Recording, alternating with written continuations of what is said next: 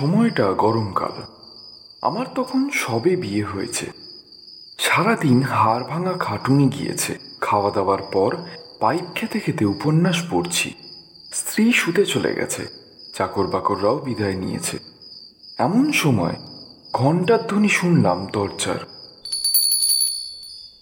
ঘড়িতে তখন বারোটা বাজতে বারো মিনিট বাকি।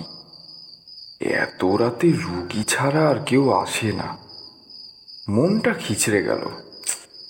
সারাদিন ধকলের পর রাতটুকুও কি আর জিরোতে পারব না?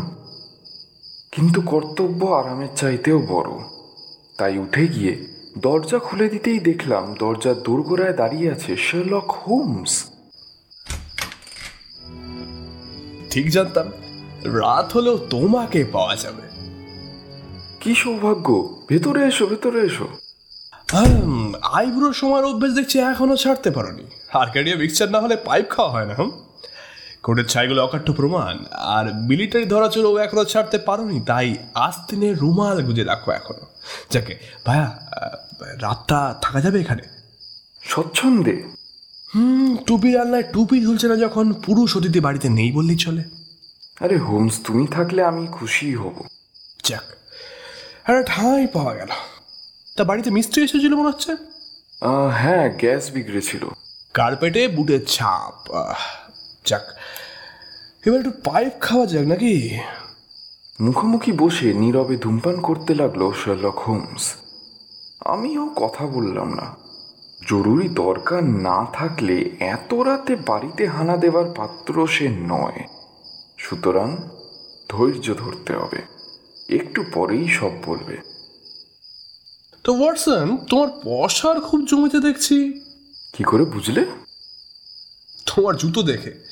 দিব্যি ঝকঝক করছে তার মানে খুব ঘোড়ার গাড়িতে যাচ্ছ। আমি তো জানি কাছাকাছি যেতে হলে ফাটা পছন্দ করো তুমি। গাড়িতে চাপো না। চমৎকার। কিন্তু খুবই সামান্য ব্যাপার।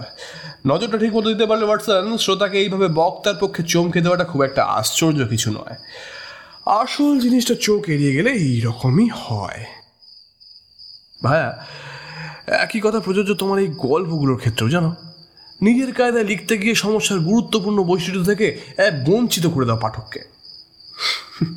যাকে, এই মুহূর্তে আমার হাতে এমনই একটা কেস এসেছে বড় অদ্ভুত কেস, জানো? মাথাটা পুরো ঘুলিয়ে যাচ্ছে। এখনও খেয়েই পাচ্ছি না, কিন্তু কিন্তু পাবো ওয়াটসন অন্ধকারে আলো আমি দেখতে পাবই। জানো ওয়াটসন সমস্যাটা রীতিমতো ইন্টারেস্টিং অত্যন্ত অসাধারণ বৈশিষ্ট্য সমৃদ্ধ। ভেবেচিন্তে একটা সমাধান আমি আজ করেছি। তবে তোমাকে এর মধ্যে পেতে চাই। হ্যাঁ একদম যাব হোমস। চলো তাহলে কালকে অল্ডারশট যেতে হবে। হ্যাঁ যাব। হুম ওকে। ওয়াল্টারলু থেকে দশটা দশের গাড়ি। বাহ ভালোই তো। খুব পেয়েছে কি? হ্যাঁ পেয়েছিল তবে এখন উড়ে গেছে। তাহলে ঘটনাটা ছোট করে বলি শোনো। অল্ডার শটে রয়্যাল ম্যালোজের প্রাক্তন কর্নেল বার্কলের খুন শুনেছ কিছু? না তো। ওকে রয়্যাল ম্যালোজ হলো ব্রিটিশ সেনাবাহিনীর সুবিখ্যাত আইরিস রেজিমেন্ট। ক্রিমিয়ার যুদ্ধ আর সিপাই বিদ্রোহে এদের কৃতিত্ব ভুলবার নয়। জেমস বার্কলে গত সোমবার পর্যন্ত কমান্ডার ছিলেন এই রেজিমেন্টের ঢুকেছিলেন গাদা বন্দুক বইতে। ধাপে ধাপে উপরে উঠেছেন সিপাই বিদ্রোহের পর অফিসার হয়ে যান। পরে রেজিমেন্টের সর্বময় কর্তা। সার্জেন্ট থাকার সময় রেজিমেন্টের এক কৃষ্ণকার সার্জেন্টের মেয়ে ন্যান্সি টিভয়কে উনি বিয়ে করেন। এসব বিয়ে সমাজ চট করে মেনে নেয় না। তাদেরও নেয়নি। পরে ঠিক হয়ে যায়। মেয়েটা সুন্দরী, তিরিশ বছর বিবাহিত জীবনের পরেও। বিয়ে করে সুখী হয়েছিলেন কর্নেল বাকরে প্রাণ দিয়ে ভালোবাসতেন স্ত্রীকে। স্ত্রীও ভালোবাসতেন তাকে। কিন্তু সে ভালোবাসায় স্বামীর ভালোবাসার মতো আদিক্ষেতা ছিল না। কাজে এরকম অপূর্ব জুটির এ ধরনের পরিণতি কল্পনাই করা যায় না। কর্নেল বার্কলে এমনিতে ফুর্তিবাজ, কিন্তু মাঝে মাঝে হঠাৎ মুখ কালো করে বসে থাকতেন। বন্ধু বান্ধবদের সঙ্গে হইচই করতে করতে আচমকা গুম হয়ে যেতেন। দিন কয়েক এইভাবেই কাটত। মনে হতো যেন ভেতরে ভেতরে কেন ভেঙে পড়েছেন। ভীষণ ক্লান্তি বোধ করছেন। ওর অফিসার বন্ধুদের কাছে শুনেছি, বুঝলে? এই ব্যাপারগুলো। অল্ডারশটের ক্যাম্পে বিবাহিত অফিসাররা বাইরে রাত কাটান। আট মাইল দূরে ল্যাচেন বলে একটা বাড়িতে দুজন ঝি আর একজন আর একজন কচুমান নিয়ে সস্ত্রিক থাকতেন কর্নেল। বাড়িটা খালি জমি ঘেরা। পশ্চিম দিকে তিরিশ গজ দূরে বড় রাস্তা। গত সোমবার রাত আটটায় গির্জাতে একটা মিটিংয়ে গিয়েছিলেন মিসেস বাকলে তাড়াতাড়ি ডিনার খেয়ে নিয়ে বেরিয়েছিলেন। মিস মরিসন নামে এক তরুণীর সঙ্গে মিটিংয়ে যান এবং ছোয়া নটায় তাকে বাড়িতে ছেড়ে দিয়ে সগৃহে ফিরে আসেন। রাস্তার দিকে কাচের দরজাওয়ালা একটা ঘর আছে লেচেনে। সকালের দিকে ঘরে বসা হয়, সন্ধ্যের পর খালি থাকে। তবে কাচের দরজায় কিন্তু কোনো পর্দা নেই। দরজার সামনে তিরিশ গজ লম্বা সবুজ ঘাস ছাওয়া লন। তারপর রেলিং দেওয়া পাঁচিলের পর রাস্তা। মিসেস বার্কলে এই ঘরে এসে এক কাপ চা আনতে বললেন ঝিকে। অথচ ও সময় কখনো তিনি চা খান না। স্ত্রী ফিরেছে শুনে খাবার ঘর থেকে বেরিয়ে হল ঘর পেরিয়ে এই ঘরে ঢোকেন কর্নেল বার্কলে। দেখেছে কচুয়ান তারপর আর তাকে জীবিত দেখা যায়নি। দশ মিনিট পরে চা নিয়ে এসে ঝি দেখল দরজা ভেতর থেকে চাবি বন্ধ এবং অত্যন্ত চড়া গলায় গিন্নি ঝগড়া করছেন কর্তার সঙ্গে। কর্নেল বাকলে এত আস্তে নরম গলায় জবাব দিচ্ছেন যে কথা শোনা যাচ্ছে না। কিন্তু গিন্নিমার কথাগুলো শুনে তাজ্জব হয়ে গিয়ে সবাইকে ডেকে আনে সে। মিসেস বার্কলের প্রত্যেকটা কথায় তীব্র ঘৃণা ঠিকরে পড়ছিল। স্বামীকে তিনি বারবার কাপুরুষ বলে গাল পারছিলেন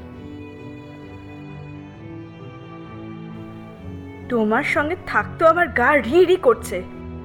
ফিরিয়ে দাও ফিরিয়ে দাও আমার জীবন। আর কি তা পাবো? এখানে আর এক মুহূর্ত নয়। কা পুরুষ কথাকার? কা পুরুষ? আচমকা পুরুষ কণ্ঠে শোনা গেল একটা আত্মচিৎকার। দরাম করে আছড়ে পড়ার আওয়াজ এবং নারী কণ্ঠে মুহুর্মুহু, বুক ফাটা হাহাকার। দরজা খুলতে গিয়ে ব্যর্থ হয়ে কচুয়ান লনের দিক থেকে একটা খোলা জানলা গলে ঢুকে পড়ে ভেতরে। দেখে সোফায় জ্ঞান হারিয়ে পড়ে আছে মিসেস বার্কে আর চেয়ারের হাতলে দু পা রেখে ফায়ারপ্লেসের ঝাঁঝির ওপর মুখ থুবড়ে পড়ে কর্নেল বার্কলে। প্রাণহীন। ঘরে রক্তগঙ্গা বইছে। ভেতর থেকে দরজা খুলতে গিয়ে মুশকিলে পড়ল কচুয়ান দরজার চাবি কোথাও পাওয়া গেল না। কাজে জানলা গোলে বাইরে এসে ডেকে আনলো পুলিশ আর ডাক্তার। অজ্ঞান অবস্থায় মিস বার্কলেকে ঘরের বাইরে আনা হলো। এই অবস্থায় সন্দেহটা তার ওপরেই পড়ে এবং তার ব্যতিক্রম হলো না। দেখা গেল, মাথার পেছনে ইঞ্চি দুয়েক লম্বা একটা মারাত্মক চোট পেয়ে মারা গেছেন কর্নেল। একটা ভোঁতা ভারী অস্ত্র দিয়ে আঘাত হানা হয়েছে খুলিতে। অস্ত্রটাও পাওয়া গেল, দেহের ঠিক পাশেই। অদ্ভুত হাতিয়ার যেন বুঝলে, একটা নিরেট গদা হাতলটা হাড় দিয়ে বাঁধানো। কাঠের ওপর অদ্ভুত সব খোদাইয়ের কাজ। দেশ বিদেশে লড়াই করে নানা রকম বিচিত্র বস্তু সংগ্রহ করেছিলেন কর্নেল। এই গদাটিও তারই মতো একটা সংগ্রহ। অথচ চাকর বাকরেরা এই জিনিস আগে কখনো বাড়িতে দেখেনি। কিন্তু চাবিটা কিন্তু শেষ পর্যন্ত পাওয়া গেল না। অল্টারশট থেকে তালা মিস্ত্রি আনিয়ে দরজা খুলতে হলো। গত মঙ্গলবার পর্যন্ত এই হলো ঘটনা প্রবাহ কর্নেলের বন্ধু মেজর মরফি আমাকে ঘরে বেঁধে নিয়ে গেলেন অর্ডার শটে পুলিশকে সাহায্য করার জন্য। যে ঝিটা কর্তাগিনের ঝগড়া বাইরে থেকে শুনছিল, তাকে জেরা করতে গিয়ে একটা আশ্চর্য খবর শুনলাম। গিনিমা নাকি রাগের মাথায় কর্তাকে ডেভিড বলেছিলেন বার কয়েক। অথচ কর্তার নাম জেমস। ব্যাপারটা প্রণিধানযোগ্য। রহস্য সমাধানের প্রথম ধাপ এইটাই হওয়া উচিত। আরও একটা ব্যাপারে তাক লেগে গেছে, জানো? চাকর বাকর এবং পুলিশ মহলের এটাই অবাক করা কাণ্ড। কর্নেলের মুখে পরতে পরতে প্রকট হয়েছে বিষম আতঙ্ক। মৃত্যুর পূর্ব মুহূর্তে যেন ভূত দেখে চমকে উঠে সিটিয়ে গিয়েছিলেন তিনি। পুলিশের বিশ্বাস, প্রাণাধিকা স্ত্রী গদা দিয়ে তাকে মারছে, ভয়ানক এই দৃশ্য দেখেই নাকি তিনি আঁতকে উঠেছিলেন। ভদ্রমহিলা নিজে এখন ব্রেন ফিভারে আক্রান্ত। কোনো কথা তার মুখ থেকে শোনা যায়নি। মিসেস বার্কলের সঙ্গে মিস মরিসন ফিরছিলেন গির্জার মিটিং থেকে। হঠাৎ মিসেস বার্কলে কেন এত খাপ্পা হয়ে গেলেন এই প্রশ্নের কোনো সদুত্তর কিন্তু দিতে পারেননি মিস মরিসন। চাবি যখন কোথাও পাওয়া গেল না তবে ধরে নেওয়া যায় বাইরের কেউ ঘরে ঢুকে চাবি নিয়ে ভাগলবা তাই জানলার বাইরে লন আর রাস্তা পরীক্ষা করতে গিয়ে সব শুধু পাঁচটা পায়ের ছাপ আমি পেলাম। আর তাই রাস্তা থেকে পাঁচিল টপকে লনে ঢুকেছে, বেগে লন পেরিয়ে এসেছে। যে কারণে পায়ের পাতা পায়ের গোড়ালির চাইতে মাটিতে বেশি চেপে বসেছে তারপর জানলা টপকে ঘরে ঢুকেছে। পাঁচটা ছাপের একটা পেলাম রাস্তায় দুটো লনে দুটো জানলার গৌরাটে কিন্তু আততায়ীর সঙ্গে তার একজন যে এসেছে আমাকে সেইটা বেশি তাজ্জব করেছে। খুনের স্যাঙাত? হুম কিন্তু বলতো ছাপগুলো কিসের? কাগজ ভর্তি অনেকগুলো কিম্ভূত কিমাকার পদচিহ্ন দেখলাম। বড় বড় নোক আছে পায়ে এবং নোক টোক মিলিয়ে পুরো পায়ের ছাপ আইসক্রিমের চামচের চেয়ে খুব বেশি বড় নয়। এ তো দেখে মনে হচ্ছে কুকুরের পায়ের ছাপ। যা তা কুকুর কি পর্দা পেয়ে ওঠে? কিন্তু এ কিন্তু উঠেছিল। পর্দা ছাপ পেয়েছি। তাহলে বাঁদর? ও ওয়াটসন! বাঁদরের পায়ের ছাপ এরকম হয় না। তবে? আরে না কুকুর বেড়াল বাঁদর বা চেনা জানা কোনো জন্তুই নয়। এ দেখো এক জায়গায় ভর দিয়ে এইভাবে চুপ করে দাঁড়িয়েছিল সামনের পা আর পিছনের পায়ের মধ্যে ব্যবধান পনেরো ইঞ্চি। এর সঙ্গে গলা আর মাথা জুড়লে লম্বায় সে কম করেও দু ফুট। ল্যাজ থাকলে তো আরও বেশি। হেঁটেছে কিন্তু তিন ইঞ্চি দীর্ঘ পদক্ষেপে। অর্থাৎ জন্তুটার পা বেটে কিন্তু দেহ লম্বা। লোম টম ফেলে গেলে আঁচ করতে সুবিধা হতো কিন্তু যাই হোক। আপাতত শুধু বোঝা যাচ্ছে বিচিত্র এই প্রাণীটা মাংসাশী আর পর্দা বেয়ে সস্বর করে উঠতে পারে। মাংসাশী সেটা জানলে কি করে?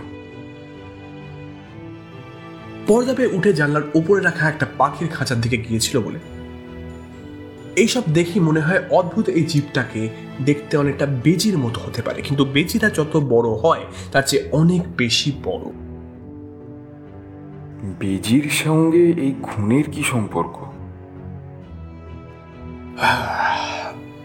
এখনও তো ধোঁয়াটে খবর পেলাম কর্তাগিনীর ঝগড়ার সময় রাস্তায় দাঁড়িয়ে নাকি একটা লোক রঙর দেখছিল। জানলা খোলা ছিল, পর্দা ছিল না, ঘরে আলো জ্বলছিল তারপর এই সব পায়ের ছাপ দেখে বোঝা যাচ্ছে পাঁচিল টোপকে লন পেরিয়ে তার চার পেয়ে সঙ্গীকে নিয়ে জানলা গোলে ঘরে ঢুকেছিল। তারপর হয় সে কর্নেলের মাথা ফাটিয়েছে অথবা কর্নেল তাকে দেখে আতকে উঠে মাথা ঘুরে পড়ে গিয়ে ফায়ার প্লেসের ঝাঁঝিতে নিজের মাথা নিজেই ফাটিয়েছে। রহস্যময় এই উটকো আততায়ী প্রস্থান করেছে কিন্তু ঘরের চাবিটা পকেটে নিয়ে। হোমস রহস্য কিন্তু আরও জট পাকিয়ে গেল। খাঁটি কথা। মিস মরিসন কিন্তু নিশ্চয়ই জানেন খোশ মেজাজে সাড়ে সাতটার সময় বাড়ি থেকে বেরিয়ে কেন অত বদ মেজাজে নটায় বাড়ি ফিরলেন মিসেস বার্কলে? এই দেড় ঘণ্টার মধ্যে নিশ্চয়ই এমন কিছু অঘটন ঘটেছে যে মিসেস বার্কলে বাড়ি ফিরেই নিরালা থাকবার জন্য বাইরের ঘরে ঢুকেছিলেন। স্ত্রী বাড়ি ফিরেছে শুনে সেই ঘরে ঢুকতেই দক্ষ যোগ্য কাণ্ড আরম্ভ হয়ে গেছে। ফেটে পড়েছেন কর্নেল গৃহিণী। কিন্তু কেন? নিশ্চয়ই জানেন মিস মরিসন।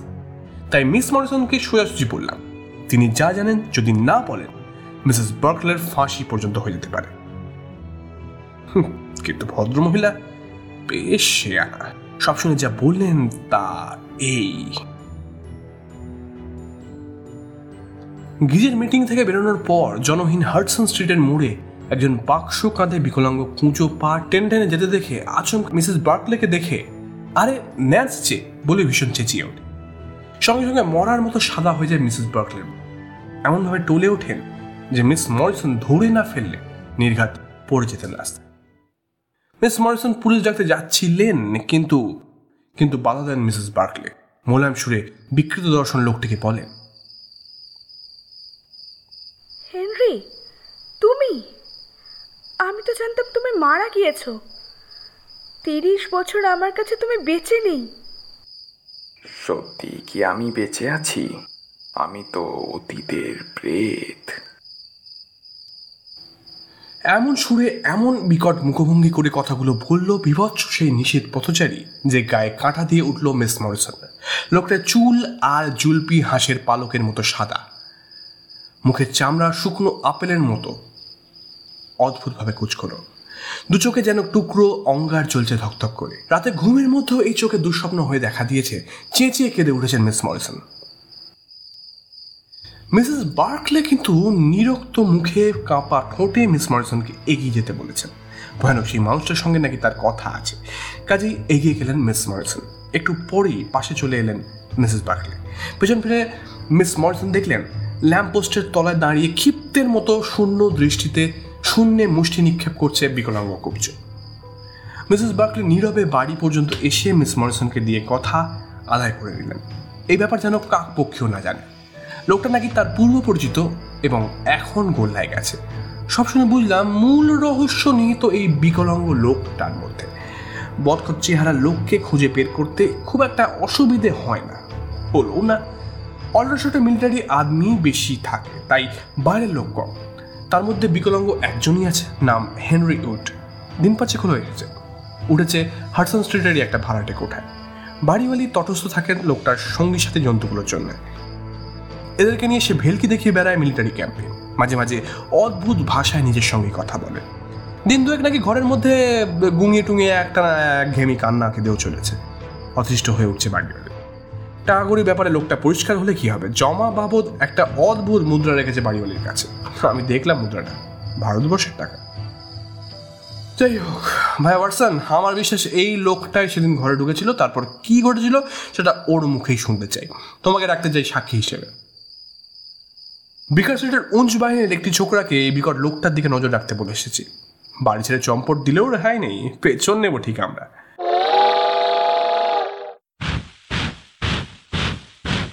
অ্যাল্ডারশট পৌঁছানোর পরের দিন দুপুরে হাডসন স্ট্রিট যেতেই একটা ছোকরা এসে ফিসফিস করে হোমসকে বলে গেল, সব ঠিক আছে।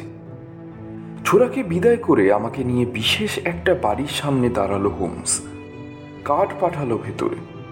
একটু পরেই ডাক এলো ভেতর থেকে। ঢুকলাম একটা বদ্ধ, উত্তপ্ত ঘরের মধ্যে। একে তো গরমকাল, তার উপর অগ্নিকুণ্ড জ্বলছে ঘরে। ঘরটা তেতে উঠেছে উনুনের মতো। আগুনের সামনে গুটিসুটি মেরে বসে আছে কিম্ভূত কিমাকার একটা লোক। অঙ্গ প্রত্যঙ্গ এমনভাবে দুমড়ে ভাঁজ করে বসে আছে যে এক নজরেই বোঝা যায় সাংঘাতিকভাবে বিকৃত তার প্রতিটি অঙ্গ। ঘাড় ফিরিয়ে তাকাতেই কিন্তু ময়লা কুৎসিত মুখটার মধ্যে কোথায় যেন একটা হারিয়ে যাওয়া সৌন্দর্য ছোঁয়াপে দেখলাম। এককালে এ মুখে রূপ ছিল আকর্ষণ ছিল কিন্তু এখন সে আর কিছুই নেই। লোকটা সন্দিগ্ধভাবে আমাদের নিরীক্ষণ করে বসতে বলল দুটো চেয়ারে। মিস্টার হেনরি উড আপনি এসেছেন ভারতবর্ষ থেকে। কর্নেল বার্কলের মৃত্যু সম্বন্ধে আপনাকে কয়েকটা কথা জিজ্ঞেস করতে এসেছি। কিন্তু আমি তার কি জানি? ব্যাপারটা যদি স্পষ্ট না হয় আপনার বান্ধবী মিসেস বার্কলের কিন্তু ফাঁসি পর্যন্ত হতে পারে। আপনি কি পুলিশের লোক? না। তবে আপনি এ ব্যাপারে এসেছেন কেন? সত্যকে জানতে চাই বলে। মিসেস পার্কেল নির অপরাধ। তাহলে কি অপরাধটা আপনার? নিয়তি নিয়তি। আমি নিজের হাতে খুন করতে পারলে বোধহয় প্রাণটা একটু ঠান্ডা হতো ঠিকই কিন্তু বুকের মধ্যে জ্বলন্ত আগুনটা নিপত না। যা হারিয়েছি তার ফিরে আসতো না। তাহলে কে খুন করল? কর্নেলকে? তবে শুনুন আমার এই অবিশ্বাস্য কাহিনী আজকে আমার এই পাকাচোরা চেহারা দেখে আপনাদের খুব হাসি পাচ্ছে, জানি জানি। পিঠ জোড়া কুজো আর পা জোড়া দেখে অবাক হয়ে ভাবছেন, এরকম চেহারা নিয়ে আছি কি করে? কিন্তু একদিন পদাতিক বাহিনীর সবচেয়ে স্মার্ট মানুষ ছিলাম আমি, কর্পোরাল হেনরি ফোর্ড ভারতবর্ষের অ্যাঙ্কলার ক্যান্টনমেন্টের ছিলাম আমি। সার্জেন্ট পার্কেল ছিলেন সেইখানে। আর ছিল ন্যান্সি টিভিয়া কৃষ্ণকায়া সার্জেন্ট টিভিয়ার পরম সুন্দরী কন্যা। ন্যান্সির প্রেমে পাগল হয়েছিলেন দুটো পুরুষ বার্গেল আর ভোর ন্যান্সি কিন্তু পাগল হয়েছিল আমার জন্য, কারণ আমার রূপ ছিল। কিন্তু ন্যান্সির বাবার পছন্দ বার্গেলকে কারণ তার ভবিষ্যৎ ছিল। আমি নাকি একটা মাকাল ফল। হইচই করেই শুধু দিন কাটাই, ভবিষ্যৎ নিয়ে ভাবি না। ঠিক এই সময় শুরু হলো সিপাহী বিদ্রোহ। দেশ জোড়া অরাজকতার মাঝে নির্বিচারে তুঙ্গে পৌঁছালো আমাদের প্রেম। তারপরে দশ হাজার বিদ্রোহী ঘিরে ধরলো আমাদের। বাচ্চা কাচ্চা মেয়েদের নিয়ে আমরা তখন হাজার জন। জেনারেল নীল এসে যদি উদ্ধার করেন তাহলেই প্রাণ বাঁচবে। নইলে কচু কাটা হতে হবে। ন্যান্সির মুখ চেয়ে এবং হাজার জনের কথা ভেবে একা গিয়ে জেনারেল নীলকে খবর দিতে চাইলাম। বার্কেল পথঘাটের হদিস জানত। সে ছকেকে দেখিয়ে দিল কোন পথে যেতে হবে। রাত দশটা নাগাদ সেই পথে যেতে গিয়ে ধরা পড়লাম ছজন বিদ্রোহীর হাতে। আগে থেকেই খবর পেয়ে ওরা ওখানে ওত পেতেছিল আমাদেরকে ধরবার জন্য। মাথায় চোট পেয়ে অজ্ঞান হয়ে গিয়েছিলাম। জ্ঞান ফিরে পাওয়ার পর খবরটা কে দিয়েছে কানে এলো। মন ভেঙে গেল কথাটা শুনে। সার্জেন্ট বার্কেল রাস্তার ছক একে আমাকে পাঠিয়ে দিয়ে চাকর মারফত গোপনে জানিয়ে দিয়েছিল বিদ্রোহীদের। এই ঘটনা থেকেই বুঝবেন জেমস বার্কেলের অসাধ্য কিছুই ছিল না এই সংসারে। যাই হোক, জেনারেল নীল পরের দিন উদ্ধার করেন সেই হাজার খানেক লোকদের। বিদ্রোহীরা আমাকে নিয়ে পিছু হটে গেল। দীর্ঘদিন কাটালাম ওদের সঙ্গে। ইংরেজের মুখ দেখিনি, শুধু যন্ত্রণা পেয়েছি। অকথ্য কষ্ট দিয়েছে ওরা। পালানোর চেষ্টা করতে গিয়ে ধরা পড়েছি। নিগ্রহ আরও বেড়েছে। বিকলাঙ্গ হয়েছি অবর্ণীয় অত্যাচারে। তারপর কয়েকজন আমাকে নিয়ে গেল নেপাল। সেখান থেকে দার্জিলিং। পাহাড়িদের আক্রমণে প্রাণ হারালো পলাতক বিদ্রোহীরা। আমাকে গোলাম বানিয়ে রাখল বেশ কিছুদিন। এবার পালিয়ে উত্তরে গিয়ে পড়লাম আফগানদের হাতে। সেখান থেকে পাঞ্জাব এসে অনেক রকম ভেলকি ম্যাজিক শিখলাম। ইংল্যান্ডে ফিরে পুরনো বন্ধুদের কাছে এই বিকট চেহারা দেখানোর মন করল না। ঠিক করলাম, ন্যান্সি আর বন্ধুদের কাছে আমি মৃতই হয়ে থাকব। ন্যান্সি যে বার্কেলকে বিয়ে করেছে, সুখে শান্তিতে ঘর সংসার করছে, সে খবর পেয়েছিলাম। তার সত্ত্বেও অতীতকে খুঁচিয়ে জাগাতে চায়নি, ইংল্যান্ড ফিরতে চায়নি। কিন্তু কি জানেন, মিস্টার হোমস, বয়স বাড়ার সঙ্গে সঙ্গে দেশের মাটির প্রতি যে টান টানা সেইটা পেরে উঠল। তাই একদিন ফিরে এলাম ইংল্যান্ড। সৈন্য শিবিরে ভেলকি দেখিয়ে কত টাকা রোজগার করলাম। হুম সত্যি ইন্টারেস্টিং আপনার কাহিনী। মিসেস বার্কলির সঙ্গে দেখা হলো কীভাবে শুনেছি। তারপর নিশ্চয়ই ওর পেছন ধরে বাড়ি পর্যন্ত আপনি এসে বাইরের থেকে স্বামী স্ত্রীর দারুণ ঝগড়া শুনে আর দাঁড়িয়ে থাকতে পারেন ভেতরে ঢুকে পড়েছিলেন। রাইট আগে হ্যাঁ আমাকে দেখা মাত্র মুখ চোখের চেহারা যেন কীরকম হয়ে গেল বার্কেলের। আসলে আচমকা দেখেই নিদারুণ মানসিক আঘাতে মারা গিয়েছিল সঙ্গে সঙ্গে।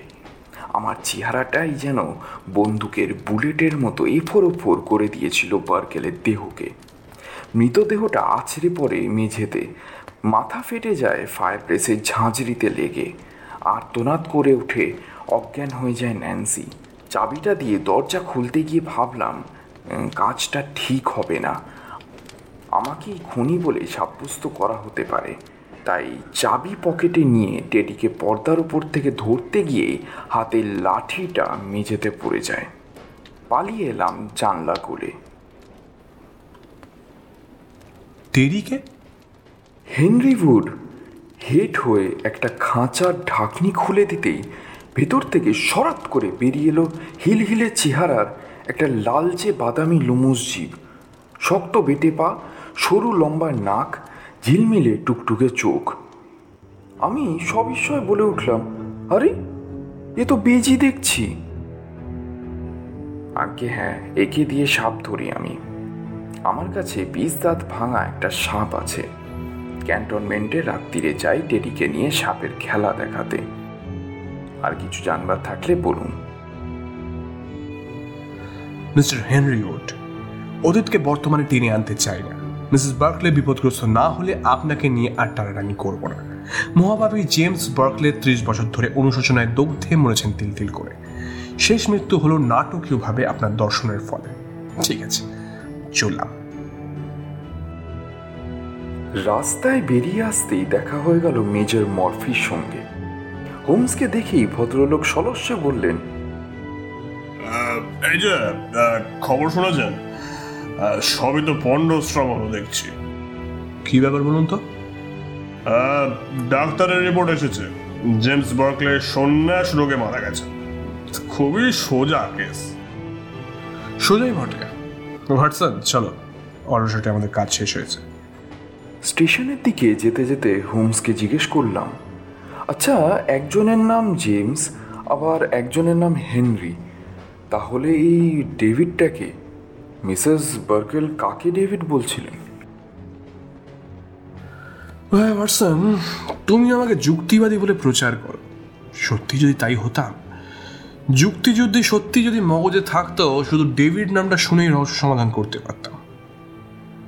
ডেভিড বলে কাউকে ডাকা হয়নি, গালাগাল দেওয়া হয়েছে।